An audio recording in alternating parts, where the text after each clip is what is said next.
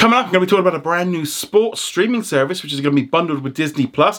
Also, talking about some more Avatar sequels. But before we go any further, make sure you do hit that subscribe button to keep up with the latest Disney Plus news. Hi, it's Roger here from What's On at DisneyPlus.com. A quick Disney Plus news roundup. Let's start off talking about a brand new streaming service, which is going to be launching in the United States this coming fall, and it's being put together by three major companies. So Disney's ESPN will be teaming up with Fox along with Warner Brothers Discovery, and they're going to be creating a new untitled streaming service which is just for sports. It's going to be um, available through a bundle um, through Disney Plus, Hulu, and Max. Don't know if it's going to be like available the content through it or if it's just going to be part of a bundle.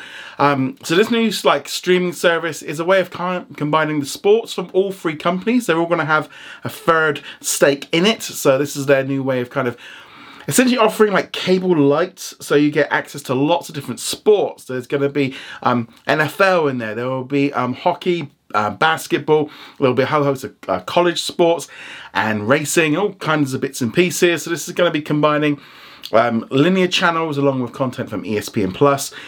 This is this is a big game changer. We've been hearing Disney's been wanting to launch a new like direct to consumer streaming service for ESPN. Now we don't yet know. It's not quite clear if this is that or if they're going to continue to do their own little thing as well. These deals are non-exclusive. None of the content on here will be locked on there. So that's one good thing yeah, it's going to be very interesting to see how all this comes out. We expect to hear more about this pretty soon. Um, it was all announced just ahead of today's quarterly results for both Fox and Disney, so we'll talk about that a bit more tomorrow. But yeah, so this is definitely some big, big news in the US sports side. So how this, I, I'm clear if this will impact anywhere outside of the US. At the minute, it's just focused there. Um, no wording on pricing. Um, people are estimating maybe thirty to fifty dollars a month for this because it's going to have so much sports on there, and it's kind of like a cable light. So if you don't have uh, cable and you want to watch like live feeds of these sports, you're going to be able access to it kind of weird, I think, in some ways of um, kind of launching this right now. It is very much like a bundle. It kind of feels like the the Hulu sports version, and we've seen how that went down. But this is a little bit different because everything's a bit more licensed content. It will allow the free companies also to continue to get an income from cord cutters while not completely losing them. Allows them then to compete with other companies like Netflix, Amazon, and Apple, because then the three of them can then kind of a bidding on stuff, but also together they've got better chance of getting to a bigger audience, which is what the the the sports leagues wants as well. Yeah, this is all very interesting to see how all this is going to change, how much it's going to change before the fall. You know, is Disney still going to offer ESPN Plus? Is they still going to carry on with their plan, or are they going to integrate it in with Disney Plus? More questions than there are um, answers at this point. It's definitely just very strange to see how this is coming together. Again, rebundling rather than kind of going separate, but they have maybe realized that going separate, they just can't compete with the big boys. They just haven't got enough money. Now, ESPN on its own probably would have maybe stood a chance, but I think with having content from Warner Brothers Discovery and also Fox will give them um, a bit of an edge.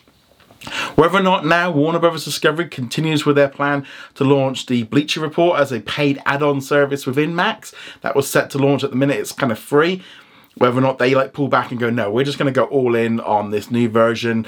Yeah, it's it's definitely a big game changer. Was not expecting this. We know that Disney was looking for strategic partners for ESPN, and this might be that thing. You know, they wanted to look for people that could offer different alternatives. And yeah, now we've kind of got this like new streaming thing. We don't know what it's called, um, what it's going to be, how much it's going to cost. But the fact that they're going to be able to bundle it with Max and also with Disney Plus slash Hulu. Let's be honest, we're not quite sure what's going to be happening with Hulu by then. But yeah, by fall, I'm guessing it will be ready then for the, the college and the NFL return uh, for the new season. But yeah, so um, I don't know. Very interesting to see how this comes together. Um, will it work? Will it not work? I don't know. It's sports is a real strange thing because there's a lot of costs involved, but it's very expensive, and that's why the rights go up. I think separating it away, not integrating it maybe like fully with Disney Plus or Max, whichever way they did it, the cost would go up. Um, and this is, yeah, it's going to be that question of do you think it's worth it? It's going to depend on your sports and what you're watching at the time. But at least then it gives people an option. You know, if you don't, cable is going at some point and there's less and less people that are that they're leaving it and they aren't going to be jumping in and getting YouTube and stuff so at least now they've got a, a way of getting that money and get, keeping the customs and stuff will it work I don't know but yeah, it's going to be interesting to see how all this plays out. Obviously, the integration with Disney Plus, that's very important from our point of view. You know, uh, is it going to be available within it or is it just going to be like it is at the minute, like with a bundle? Who knows? I could definitely see them putting it in there so you get access to it. But yeah, it's all a question of what's going on with this. But let us know what you think of the idea of Disney's ESPN teaming up with Warner Brothers Discovery and also Fox on this. But it's interesting as well. CBS was left out of this one, so was, uh, but who knows? Might be something that might change a bit later down the line.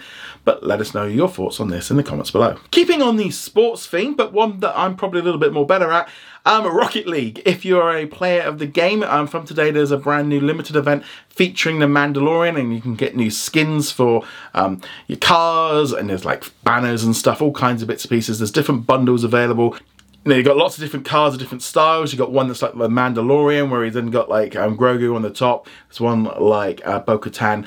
Yeah, so just, you know, if you're into Rocket League, definitely um, check this one out. I don't know if these ones are going to like pass over into that um, other Rocket Racing game that they recently launched. Um, I haven't played Rocket League for a while, but this is kind of, I might give it a go, might download it since it's free. Um, whether or not I buy these things, I don't know. I quite like the look of it, but let us know if you play Rocket League. Let us know. You're you going to be playing these and using the Mandalorian ones? It's not the first time we've seen um, Rocket League team up with Disney. Uh, recently, they did something with Cars. They've also done something with Nightmare Before Christmas. And last year they did like a Star Wars droids one. So I think we're going to see more of this here. And again, there's all kind of, in, it just makes sense for them to kind of do these little skin stuff. But let us know you're excited about this in the comments below.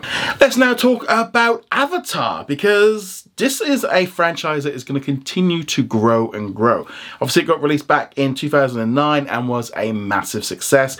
And that set off James Cameron, the creator, to come up with a, a, really big plan for the future. He planned multiple sequels and he started putting together the scripts and stuff.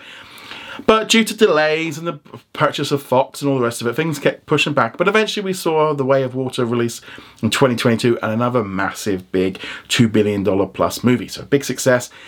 At the time, they also filmed most of uh, the third film, I think they've just gone back recently and just started um, doing maybe some reshoots, some extra things that they need to. They also filmed some of the fourth film as well while they were filming the third one, but they're looking to pick up the fourth filming once the third one comes out at the end of next year because there's going to be like a, a time jump and so therefore the kids will have grown up a bit so that will mean that it will fit in a little bit better.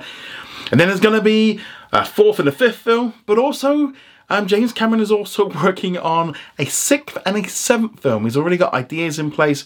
He was at an event this past weekend in Los Angeles at the Saturn Awards and he spoke with people and he said, yeah, he's coming up with the plans and stuff for this. Um, I think he's already said that he might not necessarily direct the fifth film and I think it's probably just simply time because that one's not due out I think until like 2031 he's going to be 70 this year. So you had, you know, it's just, you know, you're playing a game with time and time always wins. You know, by the time six and seven would come out, he'd be well into his 80s. Uh, whether or not he can actually realistically do that, don't know. So he might have to step back from being a director. But he, the way he looks at it, he kind of takes inspiration from Star Wars and, fran- and other franchises like uh, Star Trek, where you know he says he's into something that he likes, and you know, they've inspired him, and he just wants to cr- keep creating in that universe. So, yeah, it looks like he's going to be just spending a lot of time in Avatar world in for a lot longer. And I, I really enjoyed the two movies. Looking, I I've been meaning to wait, and I'm going to want to pick up the new video game. I've been waiting until it came on sale a little bit because it's a little bit like 80, 90 bucks. I was like, yeah, I'm just going to wait till that one drops a little bit more. But I'm um, looking forward to playing that game. But yeah, more Avatar films. Are you excited about the idea? This is a franchise that's definitely not going anywhere for a while. But maybe having them every two to three years is probably the best thing rather than going down the Marvel Star Wars route where they kind of shoved it in everywhere. But love to hear your thoughts on more Avatar sequels. Let us know in the comments below. In our question of the day, which comes from Brendan, who says, Do you think it'll ever get to a point where Disney only release movies straight to streaming and then maybe on a limited theatrical release at all? 2023 wasn't a very good year for them in terms of box office numbers, and even though we hope it will improve over time, it might get to a point where all movie companies nowadays, not just Disney. I think there's a couple of things to take away from here. I think I think most of the big studios are kind of focusing a little bit more on theatrical releases first because it makes money. The simple truth is, if you put a film out um, in cinemas, you are going to make some money you put it out on streaming, you might not necessarily do so. Netflix is going in a very different direction. They just want to go all in on streaming. That's what they want, and that's how they view it. That's their that's their business model. That's what it all is. The studios have had a theatrical model, some of them for a hundred years. They have been doing this. They know it works. Now, I do think in general um, box office numbers, I don't know if they're ever going to go back to the, what they were years ago. Um, I think those big, big box office weekends and stuff, I just don't think we're going back in the same numbers. I think technology at home and just habits and stuff have just been broken. Just don't need to. You know, you got a big flat screen TV and sound speakers and all the rest of it at home. You just don't necessarily need to. I don't think cinemas are as enjoyable as they, they used to be. And as time's gone on, it's just got easier to watch from home. So I don't think that's going anywhere and they're trying to adapt to it.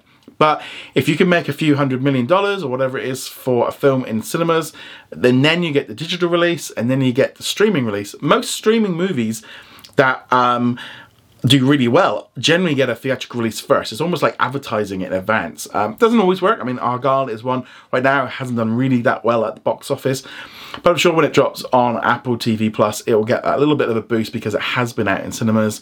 Same thing with Killers of Flower Moon um, and Napoleon. Just again, it's about making money. I do think we're definitely at a point now where maybe the the the budgets of these films are going to be drastically reduced. Um, they're going to be starting to make some cuts. Maybe they're going to be shorter, less special effects, less big names and stuff getting. I think we're going to see a course correction in the budgets because if you can trim off 50, 100 million off those costs at the start, that means then that you can make a lot better. Um, I think we are going to be seeing Disney shifting away from streaming movies straight to Disney Plus because it just doesn't it just it's just not cost effective for them. You know it's like you can put out a 20 30 million dollar movie. If it makes you know 60 70 million it's all automatically then paid for and then they get extra costs and stuff elsewhere just put that on streaming yeah how many more sign-ups are you going to get how many like how, is there many people like not subscribing got very difficult but i think there is a model in place for theatrical then digital and then streaming i think this one seems i think that's the best way to go but in some ways, it has to stick around a while. Can't just rush it, can't just roll through and expect it all just to happen like this. It's going to take time and get people used to it. Netflix has its plan, but yeah, I'm sure we're going to start seeing a lot cheaper movies and maybe getting away from three, four hour epics uh, cost, you know, lots of special effects and stuff. look at Indiana Jones. They was probably that. In, there was a whole scene in where they were out in the sea. They didn't probably need to do that. They could have just gone straight to um, to the cave, and they could have cut that entire scene out and probably saved themselves a lot of money. But I'd love to know your thoughts on all this. Let us know any questions uh, for uh, tomorrow. I'll pick out the best one. Uh, it's going to be, as I said, going to be the quarterly update later today. So therefore, I'll be covering all of that tomorrow. So should be lots of news, I hope, coming out of that one. But anyway, guys, thank you very much for watching. Go check us out over at whatsondisneyplus.com. Like, follow, and subscribe, and I shall see you guys soon. Laters.